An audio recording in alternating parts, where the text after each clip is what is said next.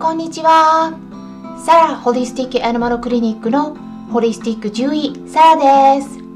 本ラジオ番組ではペットの一般的な健康に関するお話だけでなくホリスティックケアや地球環境そして私が日頃感じていることや気づきなども含めて様々な内容でお届けしております。さて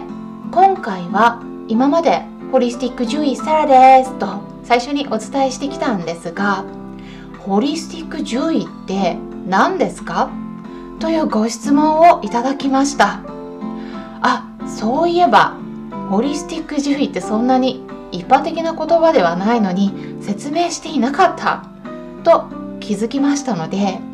今回は改めてホリスティック獣医って何なんだ？ということについて解説していきたいと思います。といってもホリスティック獣医っていうのはあのホリスティック医療を行う獣医師という意味で海外でもホリスティック・ヴェットと呼ばれたりすることがあります。そうするとホリスティック医療って何？ってなりますよね。ホリスティック医療というのは軽く一言で言ってしまうと全体を見る医療です。ホリスティックという言葉は全体という意味でギリシア語のホロスという言葉が語源になっていてでそこから全体という意味の言葉 whole とか健康という意味の health とか治るという意味の heal そして聖なるという意味の holy などといった言葉が派生したと言われています。全体を見るというのはどういうことなのか説明しますと体だけを見るのではなく心やスピリットこれら3つのバランスを見るということを意味します。それからこれは私の解釈も入りますが治療法についても全体を見渡すので病気になった時に西洋医学だけとかハーブだけを使うとか漢方だけとかまあ、東洋医学そういったものだけが正しいとか、まあ、そういった極端にどれか一つが正しくて他の治療法の考え方を排除するのではなく全ての選択肢を幅広く考慮して最終的にその患者自身、ま、獣医療の場合ではペットと呼ばれる動物自身に合った治療法を選択していくのがホリスティック医療になります。病気になった原因とか体だけを見るのではなく全体のバランスを見ていく。ということですね。病気の原因っていうのは体だけの問題ではないことって結構多いんです。特にそこに心の問題が隠れていることがよく見られます。西洋医学とか標準治療と呼ばれるものが今主流になっている一般の治療法ですね。で例えば細菌の感染が起きた時にはその細菌を殺すような、まあ、動きを止めるような抗生物質を使ったり骨折した時には手術で骨をつなぎ合わせたりがんになった時には抗がん剤を使ったりしますがそういった一般的によく利用されているものが西洋医学とか標準治療にあたります。でもそれだけでは治らない場合もよくあるんです。それぞれの治療では得意分野と不得意分野があって西洋医学とか標準治療と呼ばれるものというものでは、ま、外科の分野が一番優れていると私は思っているんですが心の病とか慢性の病気アレルギー性皮膚炎とかアトピーとか慢性の下痢とかがんなどといった病気に関しては症状を和らげたり進行を遅らせることはできても、まあ、治ることはあるにはあるんですが治らないことの方が結構多いですし副作用によって別の病気になってしまうこともまあ、稀にはなりますが実際にあります。で抗生物質もあんまり早く使いすぎると今度は細菌の方が強くなってしまって耐性菌と呼ばれる強い菌になってしまって他の抗生剤も効かないようなものになってしまいます。西洋医学には、まあ、そういったいろいろな問題もあるのでまあ、絶対にダメっていうことではないんですが使い方には注意が必要です。どういうふうに治療していくかは動物の場合は飼い主さんが間に入るので飼い主さんの要望も聞きながらベストな治療法を選択していくというのがホリスティック医療になります。その時は体だけではなく心やスピリットの方にも目を向けます。例えば災害が起きたりすると動物でもその後にストレスの影響もあると思うんですが吐いたり下痢したりする子が結構増えることがあると言われているんですが、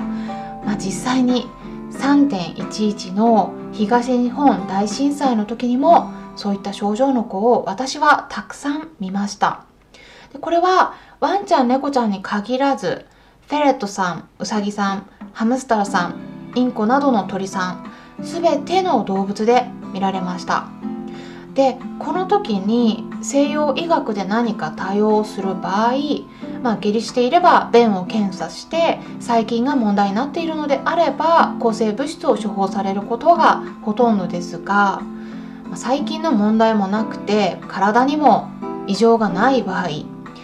成長剤を与えるとかそのくらいしかあんまり方法がないんですね。あとは、まあ、よく一般の動物病院でおすすめされることがあるとしたら消化のいい療法食、まあ、ペットフードに切り替えることといったようなことだと思います。災害の時は心の状態が不安定になることで下痢している可能性もあるんですが、まあ、万が一そうだったとしても精神安定剤を処方されるということはほとんどありませんでも他の治療法の場合は簡単に心にもアプローチできます。例えばホメオパティとかフラワーエッセンスなどといったものを利用することもできますしあとはハーブとかアロマテラピーで気持ちを落ち着かせることができます。それから、まあ、私が見る場合は何かを加えるだけっていうのではなく必ずその子が置かれている環境を重視します。例えば人間の子供であれば心に問題を抱えていることでリストカットとか自殺未遂などを繰り返すことがありますよね。家庭環境が関係していることも多いと言われています。それと同じように動物でも自分で自分の毛を舐めすぎたり皮膚を噛んだり毛や羽をむしり取ったりすることがあります。動物の場合、まあ、その背景に、まあ、子供とはちょっと違って、まあ、もちろんねあの家庭環境が悪くて、まあ、例えば夫婦の間で家庭内暴力があるとかそういったこともあるんですが必ずしもそういったことだけではなくて、まあ、動物特有なんですけれども生活環境がその動物自身その生物としてのあの生きるべき環境が整っているかどうかっていうところですね。でそれが適していないものになっていることが多いんです。で例えばワンちゃんであれば毎日お散歩に行けていなくてお留守番の時間が長いとか猫ちゃんであれば爪研ぎとか、まあ、トイレとかが、まあ、きちんと用意されていない準備が不十分だったりするっていうようなそういった基本的な生活に必要なものが関係していたりします。まあ、そういったあの生活環境っていうのもとっても大事になってくるので病気を見ていく場合には体のことだけではなくて本当にその環境も入れてトータルで見る必要があると感じているところなんです。で飼い主さんご自身が心身ともに健康であることもとっても大切なのでホリスティック医療では飼い主さんの心にも目を向けていきます。まあ、そういうふうに病気をトータルで考えていってバランスをとっていけるように治療していくのがホリスティック医療になります今までホリスティック医療という言葉自体も全く聞いたことがないという方の場合はまあなんとなくぼんやりとしたイメージをこう思い浮かべているかもしれないんですけれどもまあ、あのこういった形でお話今後もしていければと考えていますので少しずつでも興味を持ってもらえたら嬉しいです。私はこれからはホリスティック医療の時代だと思っています。西洋医学だけでは限界があるっていうことは結構ねいろんな人が気づいていることなんです。例えば今年流行している新型コロナウイルスに関してもそうですよね。新しいワクチンの開発が進んでいますけれどもでもねちょっと副作用が出て難航していますしあまりね効果的な治療法っていうのは今のところ出てきていません。で細菌に対しては抗生物質があるけれどもこのお薬の効かないタイプである耐性菌が増えてきているんですね。でそれに対して新しい抗生物質が開発されていくっていうのは今後難しいだろうということが WHO 世界保健機関の方からも言われています。で今回は、まあ、あのホリスティック獣医って何というご質問にお答えしていきました。参考になったと思われた方はいいねボタンのクリックとかフォローもしていただけたら嬉しいです。それから新型コロナ復興支援として今年の5月から YouTube 動画で短いセミナー内容を100本公開していくという企画を行っておりますがある程度たまったところで無料で公開している動画は有料に切り替わる予定ですので興味のある内容がありましたら是非今のうちにチェックしておくことをお勧めします。えこの音声配信もちなみにそのうち有料になることが検討されていますので是非ですね今のうちに聞いておくといいと思います。今回も最後まで視聴していただきありがとうございました。それではまたお会いしましょう。ホリスティック獣医サラでした。